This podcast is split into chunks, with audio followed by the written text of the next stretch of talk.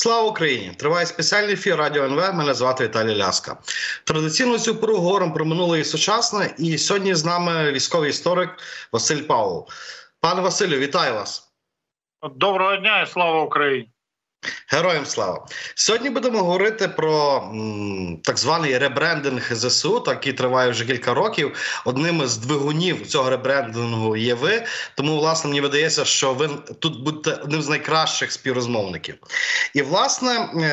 Ця символічна деколонізація ЗСУ, яка розпочалася кілька років тому, яка дозволила відірвати українську армію від радянської матриці і витворила цей власний е, символічний український е, простір наших збройних сил.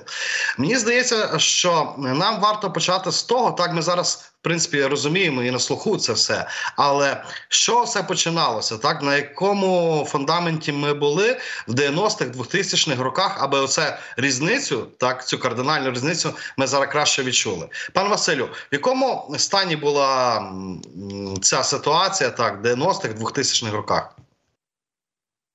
Давайте ми будемо говорити е, в даній ситуації виключно про ідеологічну складову, про е, ті моменти, які скажімо так, в радянському союзі на той момент було прийнято означати терміном воєнна політі... воєнна політична робота, воєнна ідеологія і все, що з цим було пов'язано. Якщо ми говоримо про збройні сили України там на межі 91-92 років, то фактично це залишки е, залишки е, з'єднань, які знаходились е, на території Української Радянської Соціалістичної Республіки, залишки з'єднань Збройних сил Радянського Союзу. Відповідно, вони мали і найменування, і традиції, які е, на той момент були по всій е, радянській армії, по всій території СРСР. Це повністю наратив, який був вибуданий в СРСР в проміжок між 45 і 91 роками з усіма його там ідеологічними конотаціями. Насамперед, це е, перемога на той момент у великій вітчизняній війні, е, це означення радянських е, військових нагород, і відповідно весь комплекс радянської символіки, радянської історії, радянських традицій, які на той момент ну здавалося, що їх подолати буде майже неможливо. Але ми можемо віддати належне першому міністру оборони Костянтину Морозову, який в 92-му році видав наказ про фактичне припинення радянських традицій. Було наказано е, здати бойові прапори радянських частин до музеїв, отримати нові прапори збройних сил України. А також було скасовано усі почесні найменування і усі назви радянських орденів в, е, в назвах е, військових частин. Е, традиції, військово-професійні свята на той момент ніхто не чіпав, так само як ніхто е, не чіпав історію безпосередньо і збройних сил і самих військових частин, бо на той момент здавалося, що це не на часі. І протягом 92-94 років цей процес, хоч і повільно, але тривав. Військові частини е, здавали бойові прапори. Військові частини поступово переходили на якісь нові е, свята, е, на якісь обирали собі якісь нові дні заснування або на якісь нові події, там чи то прийняття присяги на вірність України, чи якусь подію з української мілітарної історії, яка вдавалася їм важливо, але це було так певною мірою без систем. В 94-му році, із е, приходом до влади Леоніда Кучми, ситуація, ну можемо казати, докорінно змінюється, але свого апогею вона досягає в 97-му, 99-му роках, коли цілою низкою указів на нібито на прохання ветеранів. Указами президента встановлюються військово-професійні свята, які або відзначалися в радянському союзі, або якимось дивним збігом обставин співпадали з такими ж святами в Російській Федерації. Так, наприклад, в Україні з'явилося свято захисника вітчизни, яке період від 92 по 97 рік не відзначалося в Україні. Не було 23 лютого на офіційному рівні. В 97 році він е, це свято запроваджується. Так само запроваджується, наприклад, День танкіста, який повністю е, повторював е, свято, встановлено в 46-му році за наказом Йосифа Сталіна. Були відновлені свята інших родів військ, які так чи інакше були пов'язані з радянським наративом. Але поступово навіть іноді починав пролазити вже і російський наратив, але ще не так явно. Е, так само можна зазначити, що, наприклад, єдине свято, яке було змінено, було встановлено новий день артилерії, але знов таки е, вирішили не прив'язуватись до Сталінградської битви 19 листопада, але обрали київську наступальну операцію 43-го року, встановили 3 листопада, нібито наймасованіше застосування артилерії у битві за Дніпро, чи то у битві там за визволення е, радянської України. Кардинальна ситуація взагалі змінюється в 99-му році, коли видається е, таємний указ, який готував Віктор Медведчук. Е, таємним указом усім військовим частинам були повернуті радянські військові найменування, почесні найменування. Знову повернулася Залізна, ордена Леніна, ордена Кутузова, е, там Жито, е, Житомирська, Самара Ульяновська, Бер, е, Житомирська Бердічівська, тобто ці такі конструкти, які побутували в радянському союзі. Е, цей указ е, було розсекречено лише в 2009 році. Тобто, вже від 99-го року формально ми можемо говорити, що Збройні Сили України потихеньку почали повертати е, в радянську парадигму. Те саме стосувалося і символіки. Ще в 92-му році було запропоновано відійти від радянських зорь на погонах, зірок радянських зірок і запровадити гетьманську зарю, та яка зараз на погонах в Збройних силах України, але на той момент ця пропозиція не пройшла. Так само було е, багато спроб змінити символіку, змінити деякі елементи однострою, запровадити Мазепинку, але це все зустрічало і, скажімо так, свідомий, і несвідомий опір від е, генералітету, від офіцерства, де в принципі навіть е, суспільство до цього ставилось якось так. Ну, можна сказати, несвідомо, е, ніхто не не давав цьому уваги перші, скажімо так, спроби, ну давайте використаємо таке слово, націоналізувати е, національні бойові традиції, е, зробив Віктор Ющенко, коли ну абсолютно безсистемно. Просто в небо він в 2009 році присвоює два почесних найменування двом частинам. Одна з них радіотехнічна, інша частина ПВО. Він присвоює імена гетьманів Богдана Хмельницького і Івана Виговського. Але частини були другорядні. Е, всі частини, які на той момент були, скажімо так, на першому рівні, е, які були знаними, вони були повністю в радянській парадигмі е, зі збереженням усіх радянських, скажімо так, елементів. І те саме стосувалося фактично всіх елементів, поступово від них відходили, починали там з'являтися якісь інші сюжети але це все не встигло розвинутися. Вже в 2010 році, коли е, приходить Віктор Янукович, ми можемо казати, що Збройні Сили України повністю входять в радянську, а можна навіть сказати, радянсько-російську парадигму. Нових почесних найменувань не присвоювалось, реформ однострою не було але дуже активно почали працювати з військово-професійними святами. Так, наприклад, у 2012 році офіційно було запроваджено 2 серпня день високомобільних десантних військ.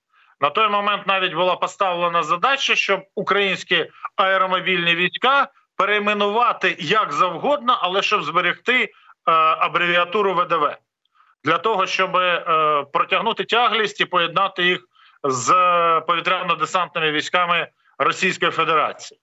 Е, відповідно для цього і було затягнуто день, який е, в Україні до того моменту він відзначався. Можемо казати, що українські десантники його відзначали, але офіційно він не був запроваджений.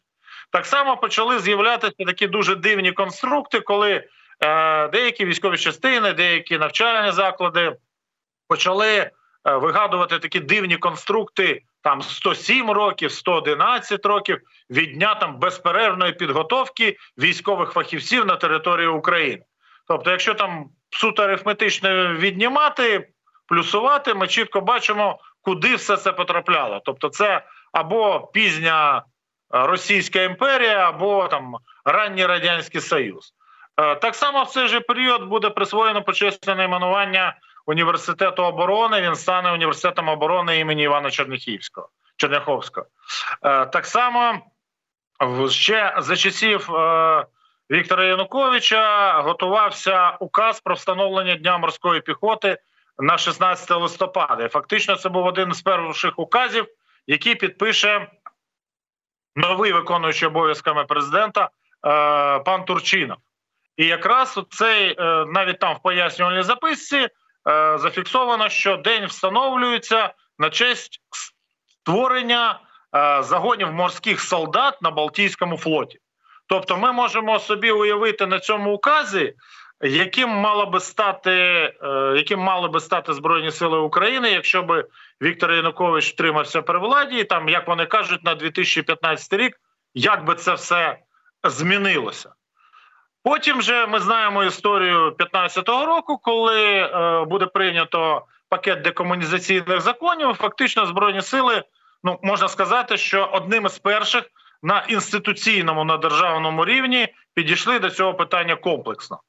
Е, в 2015 році буде видано першу велику фундаментальну нову редакцію указу президента про почесні найменування, де повністю будуть зняти назви радянських орденів е, і назви не пов'язані з територією України. Тобто, всі елементи, які вказували на бойові дії на території е, Європи, вони всі будуть зняти. Всі бойові дії, які, е, наприклад, не були пов'язані з історією, ну там відверто будемо казати, Червоної армії не на території України, вони також будуть зняти. Тобто, наприклад, з 24-ї механізованої бригади буде знята Самара Ульяновська. Е, тобто, і так буде по іншим частинам.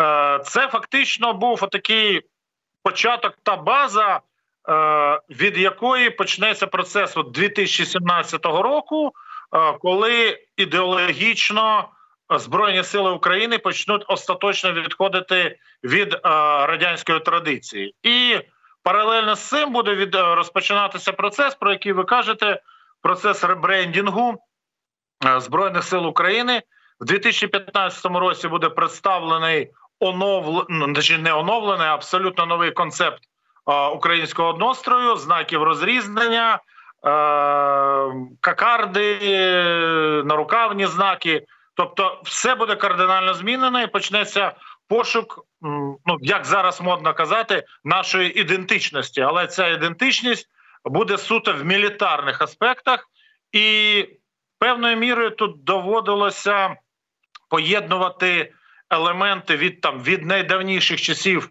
там умовних воїв Святослава, протягуючи через е, історію Русі, протягуючи через Велике Князівство Литовське, козацьку добу, добу перших визвольних змагань і аж до Збройних сил України, які на той момент вже проводили, як перебували в стані антитерористичної операції. І коли з'явився новий однострій, особливо після його, ну можна казати, такої фурорної появи його окремих елементів на параді 2016 року на 25-ту річницю незалежності, стало зрозуміло, що новий зовнішній вигляд е, збройних сил абсолютно не співпадає з тим, що перебуває всередині Е, Тя та ідеологічна складова, та історична складова, е, та складова традицій, військово-професійних свят, те, що це все необхідно змінювати.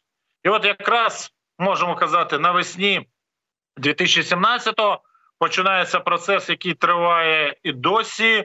Е, це процес ідеологічної зміни Збройних сил України. Зараз він вже, скажімо так, вийшов на зовсім інший рівень, тому що ми зіткнулися і е, і збройні сили, і ті, хто з ними пов'язані, з тим, що е, рівень знань про е, мілітарну історію України реально виявився вкрай низьким. Тобто є певний пул героїв, є певний пул подій, є певний пул символів, які всі сприймають дуже добре, тому що їх всі знають, тому що вони знаходились на такій межі. Е, радянської історії і, скажімо так, е, селянсько-козацької версії е, історії, яка побудувала е, побутувала в СРСР.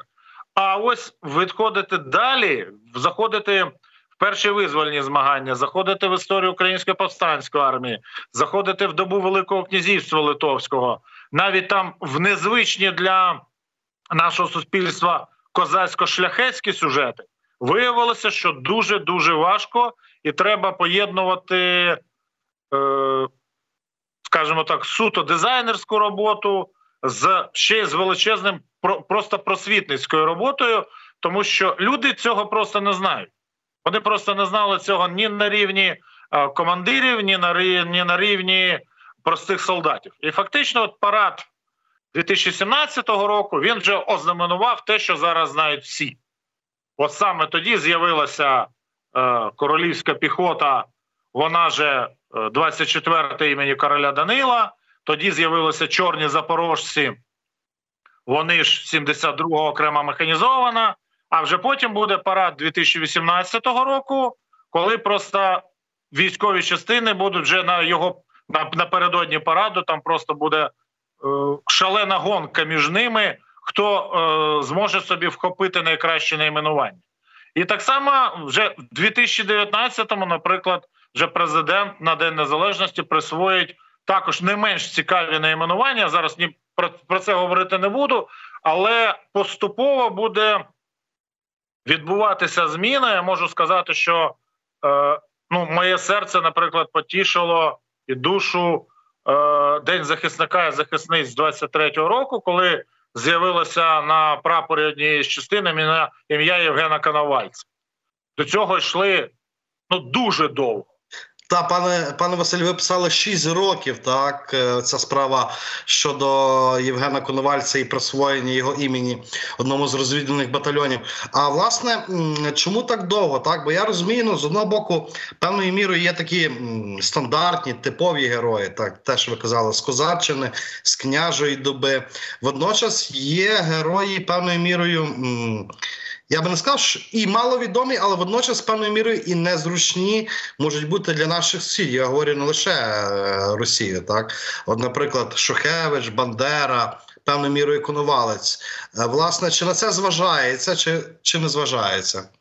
Е, на це, звісно, зважається. Ну не треба робити вигляд, те, що ну почесні найменування присвоюються просто так. Ні, це дуже довга, дуже кропітка робота, яка поєднує в собі там історичний момент пошуку, е, просвітницький момент, е, організаційний момент написання документів, юридичний момент це все погодження. Є дуже багато моментів, про які, е, ну скажімо так, відверто кажучи, не завжди можна казати, і в принципі це правильно. Що стосується Коновальця, я собі дозволю процитувати іншого діяча. Нічого не запинить ідею, час якої настав. Фактично, от з Коновальцем прийшов його час. І на на цей момент вже Євген Коновалець сприймався і в українському суспільстві, і в Збройних силах України як дійсно один з творців е, українського війська.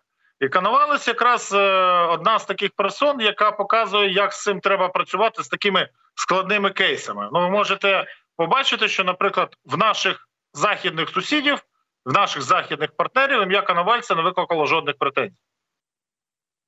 Чому? Тому що він був правильно позиційований. Якщо б ми його позиціонували як е, політичного діяча, то можливо з цим би виникли проблеми. Але е, Коновальця навмисно і позиціонували, і популяризували як незмінного е, командира корпусу українських січових стрільців, як пана полковника, який воював, який пройшов усі тяготи війни від е, Першої світової всі е, поразки, всі перемоги е, перших визвольних змагань. І відповідно таке позиціонування ну не викликає ні в кого жодних запитань, тому що береться конкретна діяльність конкретної людини. І в даній ситуації ви просто можете побачити, що всі, якщо ми говоримо про почесні найменування, то е, нема на прапорах Збройних сил України імен політичних діячів намисно беруться діячі, е, які це або беззаперечні герої на полі бою, або це видатні стратегії, тактики, е, або воєнно-політичні діячі, в діяльності яких е, мілітарний аспект переважав їх політичну діяльність. Наприклад, Дуже мало про це говорять, але надзвичайно є в нас цікава частина 53 окремо механізована імені князя Володимира Мономаха. Знов таки, вона робилася, це робилося навмисно. Її ППД було в Сєвєродонецьку. Якщо ми поглянемо на історію князя Володимира Мономаха, то е, ну, дозволю собі такий напів, напівполітичний жарт. Е, Донбас нас 13-го, звичайно, з 12 століття. Тому що Володимир Мономах фактично своїми походами включив е, Слобідську Україну, включив Північний Донбас в сферу інтересів е, Київської держави. Саме Володимир Мономах навіть в радянських підручниках е, позиціонувався як людина, яка боролася з сепаратизмом, як людина, яка боролася за об'єднання, е, ну як казали, руських земель навколо Києва. Якраз це саме і закладалося і в почесне найменування цієї бригади. Так само 54-та окрема механізована, яка мала ППД в Бахмуті, стала імені Івана Мазепи. Так само ніхто не думав, а в 2019, 2019 році на День Незалежності в серці Донбасу з'явилася бригада імені Мазепи. Хоча знов таки на період гетьманювання Мазепи це була вже абсолютно е, козацька територія, на яку вплив козацтва поширювався постійно. Так само давайте не будемо забувати, що паралельно з е, ребрендингом ЗСУ відбувався і ребрендинг Національної гвардії України, відхід від традицій внутрішніх військ СРСР. Відбувався ребрендинг Державної прикордонної служби, і в них також є надзвичайно цікаві почесні найменування, які мають таку дуже потужну е, кордоноутворюючу складову, яка означає, наприклад, є прикордонний загон е, імені е, Володимира Сікевича, командуючого Донбаською наступальною операцією у 18-му році, е, людина, за наказом якої була формально демаркована без документів е, кордон України з великим військом Донським. Були встановлені прикордонні стовпи і е, йшли бойові дії фактично вже за межами теперішньої України. Це теж про, це знов таки мало говорять, і людям треба було пояснювати, треба було розповідати про цих людей, треба було розповідати про ці події. І зараз ніхто собі не уявляє там інше найменування для 72-ї, ніж чорні запорожці. Воно настільки е, ну, вплилося е, і настільки органічно, що зараз ну, про це ніхто не говорить, але найпоширеніше питання в 2017 році напередодні присвоєння було таке: чому церква біла, а запорожці чорні? Тобто, ну реально в людей це е, ну не складалося. ППД в білій церкві. Як можна? Ну, місце ж біле, а чому запорожці чорні? І таких от е, моментів їх було ну реально дуже багато. І це е, питання до реально і просвітництва, і освіти. Е, тому що я декілька разів був в групі по зміні е, шкільних програм з історії, і якраз цей момент ми проговорювали. Я розповідав освітянам, розповідав е, вчителям, які до цього були долучені, які моменти слід закладати ще на рівні школи. Фактично, ми говоримо про те, що ну, подобається нам чи не подобається. У нас е, історія зараз перетворюється, е, як і в росіян, на мобілізаційний предмет. Предмет, який формує ідентичність, предмет, який формує готовність до опору. І тут мені подобається одна з цитат е, Олексія Толочка, що історію в школі треба викладати для того, щоб випускник не помилився військоматом. І фактично, в нас ми маємо цю ситуацію зараз надзвичайно важливою. Ми маємо розповідати там на уроках е, історії. Є така тема Наш край в такий-то час. Так, от якраз ця тема дозволяє розповідати про військові частини, які знаходяться на тій чи іншій території. Бо ми зараз маємо, скажімо так, проблему з мотивованим резервом. Так ось для того, щоб її не мати, треба розповідати е, нашій молоді, нашим дітям історію таким чином, щоб вони просто хотіли служити в тих військових частинах, які в них є поруч з домом. У нас зараз військові частини розкидані по всій Україні. І якщо б там у Львові, розповідати про короля Данила, в Білій церкві розповідати про чорних запорожців, в Сєвєродонецьку розповідати про Володимира Мономаха, в Одесі розповідати про лицарів зимового походу. В Херсо в Новій Каховці тоді розповідати про Костя Гордієнка і всі ці наративи вкладати правильно, то тоді, можливо, ми мали зовсім інший е, резерв, можливо, йому вистачило мотивованих людей довше, ніж зараз. І зараз ми фактично стикаємось з тим, що треба починати все не, не те, що знову, а починати все це робити глибше і ефективніше. І тут якраз ми входимо в те, що другий елемент ребрендінгу це символіка, тому що символіка є надзвичайно важливою. Е, люди на неї орієнтуються. Е, наші там глядачі можуть на скидку сказати е, деякі нарукавні знаки, які відомі вже зараз відомі на всю Україну. Це і знов таки та сама 24-та, і 72-та, і 30-та. Зараз будуть заходити знаки новосформованих бригад, які з'явилися були сформовані наприкінці 22-го року, які були сформовані в 23-му, Вони вже оповиті історією цієї війни. якраз це ті бренди, які знають в світі для того, щоб е, у нас е, ну не було, скажімо так, заздрощів. Я приведу приклади на на там на американській основі. Е, там 82-га аеромобільна дивізія АА. Тобто весь світ означає, знає ці дві літери, всі фахівці. Що означає АА? All American. Це єдина дивізія, в якій в історії США вперше зібралися представники усіх штатів, і вони для себе взяли це як е, е, як символ. І зараз вони навпаки рекрутингову кампанію будують таким чином, щоб них були представники всіх штатів, і бажано, щоб в інших дивізіях такого не було, щоб вони залишалися от тією самою єдиною. Так само в нас дуже е, наше суспільство, наші там, військовослужбовці полюбляють дуже багаті нарукавні знаки, щоб там було і три тризуба, і колосся калини, і червоно-чорне, і синьо-жовте, і ще й на щось написано було. Ну так не буває. Це дуже важко людям пояснювати. Ну намагаємося це робити. Але знов таки один з найкращих знаків в світі нарукавних це так звана велика червона одиниця.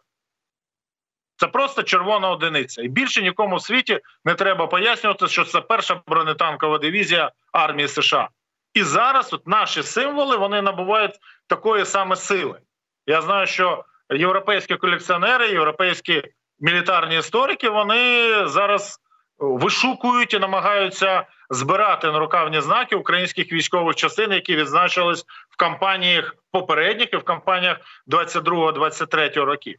І якраз оце ті символи, на які знов таки орієнтуються і наші військовослужбовці. Ми коли е, це робили, дуже багато там було суперечок по певним знакам, і зазвичай зупинялося на тих, які солдати починали набивати татуїровки.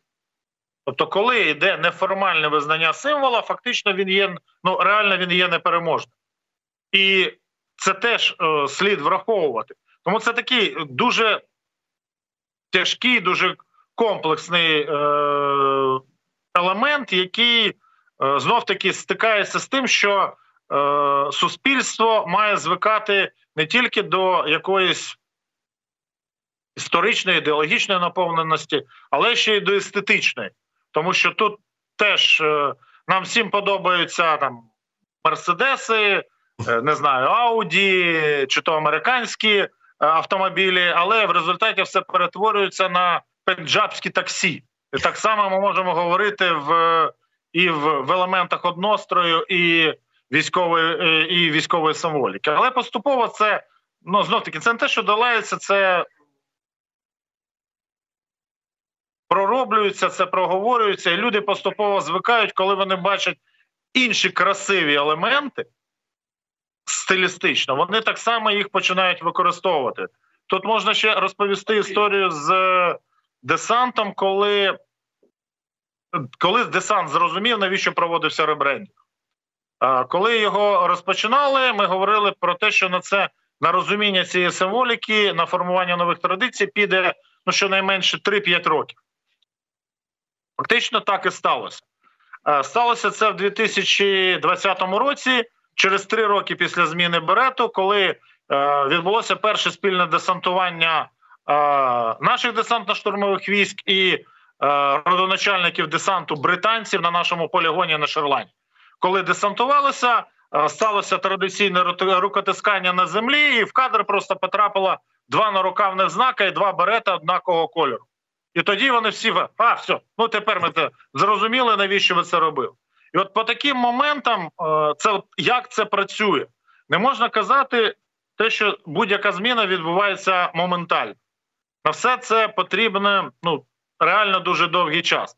І е, реально зміна однострою, зміна ідеології, там зміна прапорів, зміна нарукавних знаків це все робиться е, не для тих, хто є зараз в реальності. Це робиться на перспективу, це робиться е, для молоді, для того, щоб вони розуміли, хто їх захищає, і, і кого вони самі мають змінити.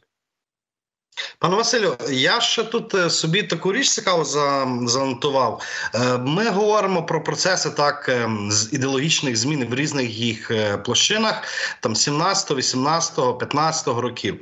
Водночас є дуже цікавий момент. Власне, це я вас прочитав, що в 18 році в Росії. Також там були певні зміни. Зокрема, їм е, оцим військовим частинам, які брали участь і вторгненні е, в Україну, було е, повернуто чи було надано от українські територіальні назви, там Львівський полк і інше інше. От, власне, це робилося свідомо, це робилося масово. І врешті для чого це все було?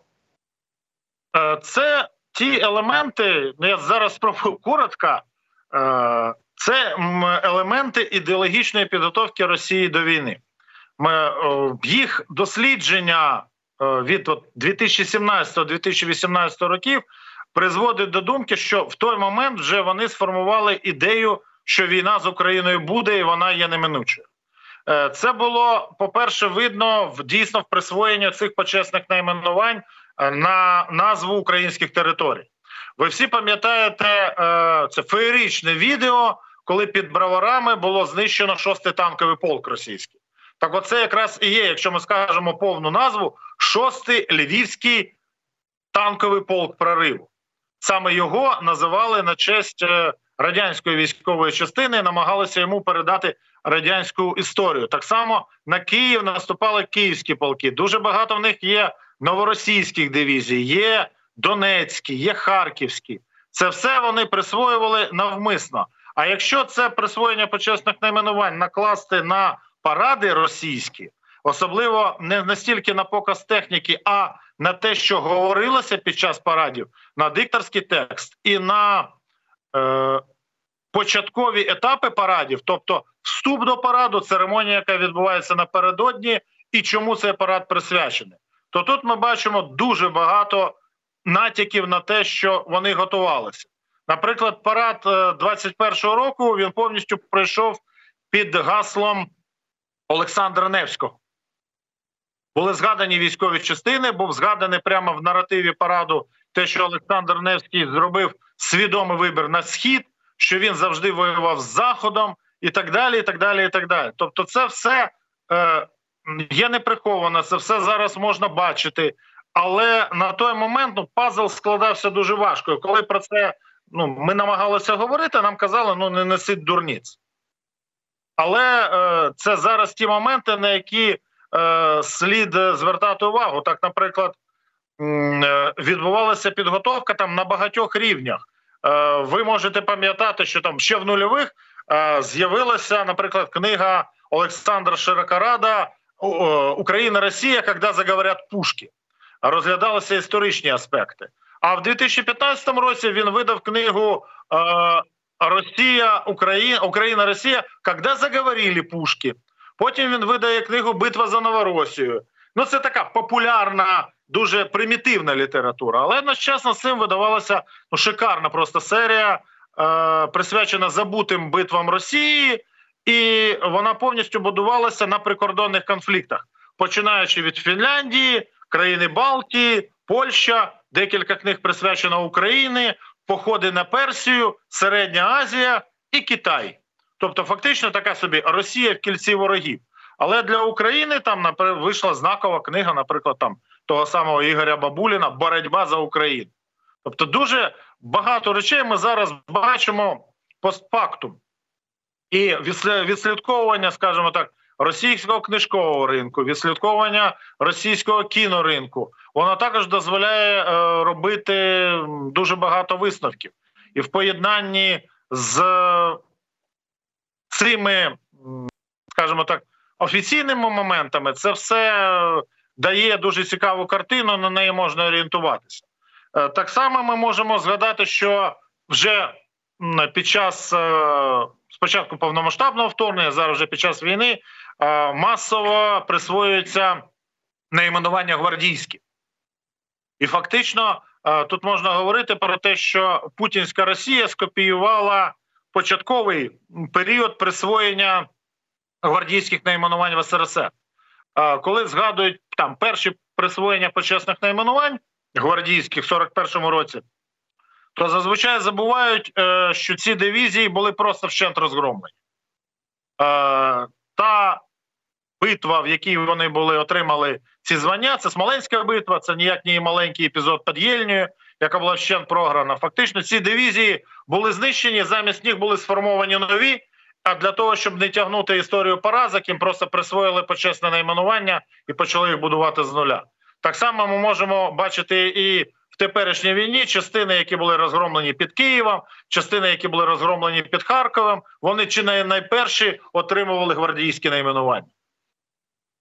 Пане Василь, а що нам робити з спадком другої стої війни, зокрема тим червоноармійським? Так я розумію, що радянська матриця, російська матриця, вона повсюдно будується от на цій перемозі над нацизмом, якщо так це можна назвати. Водночас, ем, власне, українське військо поступово відходить від тої матриці, і тут питання. А як нам трактувати Червону армію? Бо ж кілька мільйонів українців все ж таки воювали в ній, окупанти, жертви якогось вибору, жертви долі. От, власне, чи чи йдеться нам про монтування оцих традицій у нашу мілітарну традицію?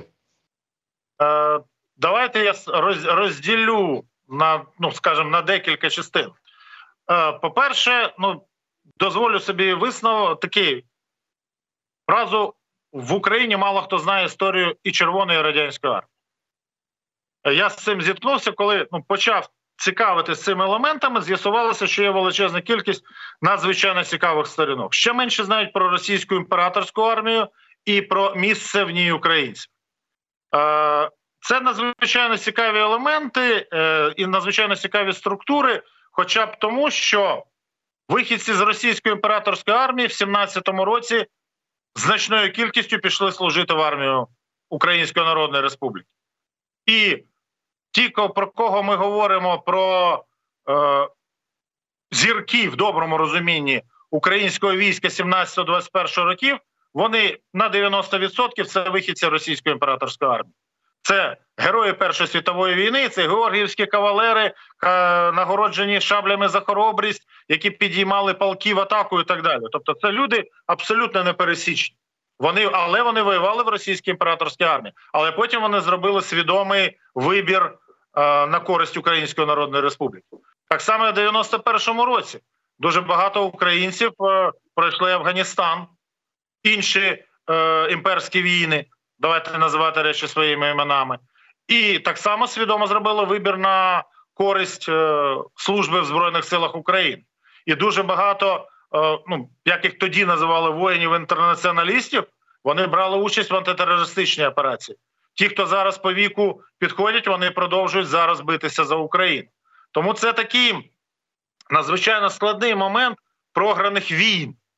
І тут е, я, в принципі, використовую таку схему для себе, що є програна війна, відповідно за нею йде окупація. Е, Одним з елементів виживання є колаборація. Подобається нам чи це не подобається. Люди починають виживати в цьому суспільстві. Наступним елементом за колаборацію є інтеграція в це суспільство. І як приклад, я можу вам задати питання: ким був батько Івана Кожедуба? Зараз так і не скажу. А ніхто не скаже. Тому а тут ну відповідь дуже проста. Е, Іван Кожедуб народився в 20-му році. Відповідно, його батько в 20-му році був е, людиною, яка е, могла народити сина. Тобто, за віками, за своїми можливостями, е, він був придатним до військової служби. Відповідно, він служив або в Червоній армії, або в армії Української Народної Республіки, або в Білій армії, або в усіх трьох арміях. Але його син був повністю вже абсолютно свідомою радянською людиною, яка абсолютно фахова, чесно воювала за Радянський Союз. Він ніколи не вважав себе українцем політичним, можливо, вважав етнічним, е- ніколи не висловлював ідеї там незалежності України, але в нас і в світі нема е- кращого асу антигітлерівської коаліції. Тобто, це без, це беззаперечний факт. Е, Зараз я скажу, як до таких людей, ну моя думка ставить. І так само в інших імперських війнах така сама ситуація. Є величезна кількість українців, які воювали за імперію. Українці були не тільки жертвами імперії, але й їх будівничими. Це теж треба враховувати, це е, треба розуміти. І ще той момент нас дуже багато говорять ну, там, про стратегії виживання жінок. Е, Фактично, служба у війську окупанта це стратегія виживання чоловіка. Якщо ми говоримо про Радянський Союз, який люди більше просто пам'ятають, то для е, хлопця з села служба у війську, вступ до військового училища, потім військова кар'єра це була єдина можливість вирватися з того світу, в якому він знаходився. Особливо, якщо враховувати е, українське село без паспортного періоду, це була єдина можливість вирватися. Це цим теж не можна нехтувати. Так само, якщо ми будемо говорити про Другу світову війну, то ставитись тут до радянської армії можна по-різному, але о, українці е, в арміях антигітлерівської коаліції боролися е, проти нацизму. І українці, е, громадяни Української Радянської Соціалістичної Республіки, вони захищали власні домівки. Деякі з них е, захищали їх просто просто захищали. Деякі дійсно були е, повністю в парадигмі радянської ідеології. Знов таки, це ну від цього відмовлятися не треба. Просто треба в деякі моменти ну, сказати правду, да, ми були такими. Да, в нас була така історія. Е, Цих людей треба пам'ятати, цих людей треба вшановувати там, де це знаходиться ну, в світовій традиції вшанування. У нас зараз, наприклад, е, в травні цього року е, Польща буде з пафосом відзначати 80 80-ту річницю штурму Монте Касіно. Але при цьому я не думаю, що поляки скажуть, що е, в першій ударній хвилі йшли перші другі карпатські полки, які були сформовані з етнічних українців в армії Андерс. А це також наші українці на боці антигітлерівської коаліції. Так само е, в цьому році буде 80-та річниця висадки в Нормандії. Теж українці перша хвиля. Так само 1942 е, рік е, висадка в Д'єпі. Канадські частини. Я бачу книги пам'яті цих канадських полків. Там приблизно від 15 до 30% українців, які висаджувались на боці антигітлерівської коаліції. Так само ми маємо пам'ятати українців, які е, воювали в Червоній армії. От зараз нас дуже багато ми говорили про паралелі там битви за Дніпро, просування, плацдарми, бої без надії на перемогу на плацдармах. Зараз ми маємо це вже зі свого боку. Наші війська форсують Дніпро, наші війська б'ються на плацдармах. Наші е, вояки під час е, будівництва укріплень дуже часто знаходять поховання як радянських, так і німецьких солдат. Тобто, знов таки, це такі елементи, які, е, про які треба говорити. І Друга світова війна це одна з найвизначніших сторінок мілітарної історії України. Не не, стільки, не тільки української мілітарної історії, а й мілітарної історії України. Так само в цю парадигму нам треба втягнути не тільки Другу світову. Нам треба українськими очима подивитися на війни Російської імперії е, кінця 18 століття на території України. Нам треба українськими очима подивитися на східну або кримську війну. Врешті-решт, треба включити Першу світову війну в український дискурс. В нас є дуже багато сторінок, які так чи інакше виключені. І тут ми маємо такий дуже позитивний досвід, як до мілітарної історії України інкорпорувалася історія, мілітарна історія Великого князівства Литовського. Зараз ми там для нас основою нашого національного мілітарного міфу є одною з основ битва під Оршею. Це не територія України, але українець командував, українські полки билися. Так само Грюнвальд, українські полки, полки сформовані з українських територій, приносять перемогу, ну скажімо, коаліції добра. Але іноді українці були на боці коаліції зла. Знов таки тут нічого страшного, це питання дорослішання нації. Ми це як тільки ми це визнаємо, тоді проти проти нас це буде важче використовувати. Але знов таки це треба розповідати, це треба пояснювати, і тут є дуже багато ну, контроверсійних елементів. Е, Ну зараз фактично в дуже на дуже багатьох ділянках фронту українські війська стоять на позиціях, які займав Вермахт в Другої світової війні. І фактично нам би необхідно було вивчати не досвід Червоної армії в наступальних операціях, а досвід Вермахта в оборонних боях на території України. Так само, коли ми будемо говорити про е, визволення Криму, нам треба буде вивчати досвід е, російської армії 1742 року, коли е, Манштейн вперше раз вступив у Крим у 1742-му. Е, нам треба буде вивчати досвід і німецької армії, і армії Української Народної Республіки, які вступали в Крим в 1918 році. Досвід е, білих військ, досвід е, Червоної армії е, 20-го року, досвід Червоної армії е, 41-го, 42-го і 43-го, 44-го років. Тобто, це ми говоримо про те, що мілітарна історія України має бути якомога швидше включена в загальносвітовий контекст, і це має ще й відбитися на ще одному елементі ребрендінгу. Ну про нього вже часу говорити мало.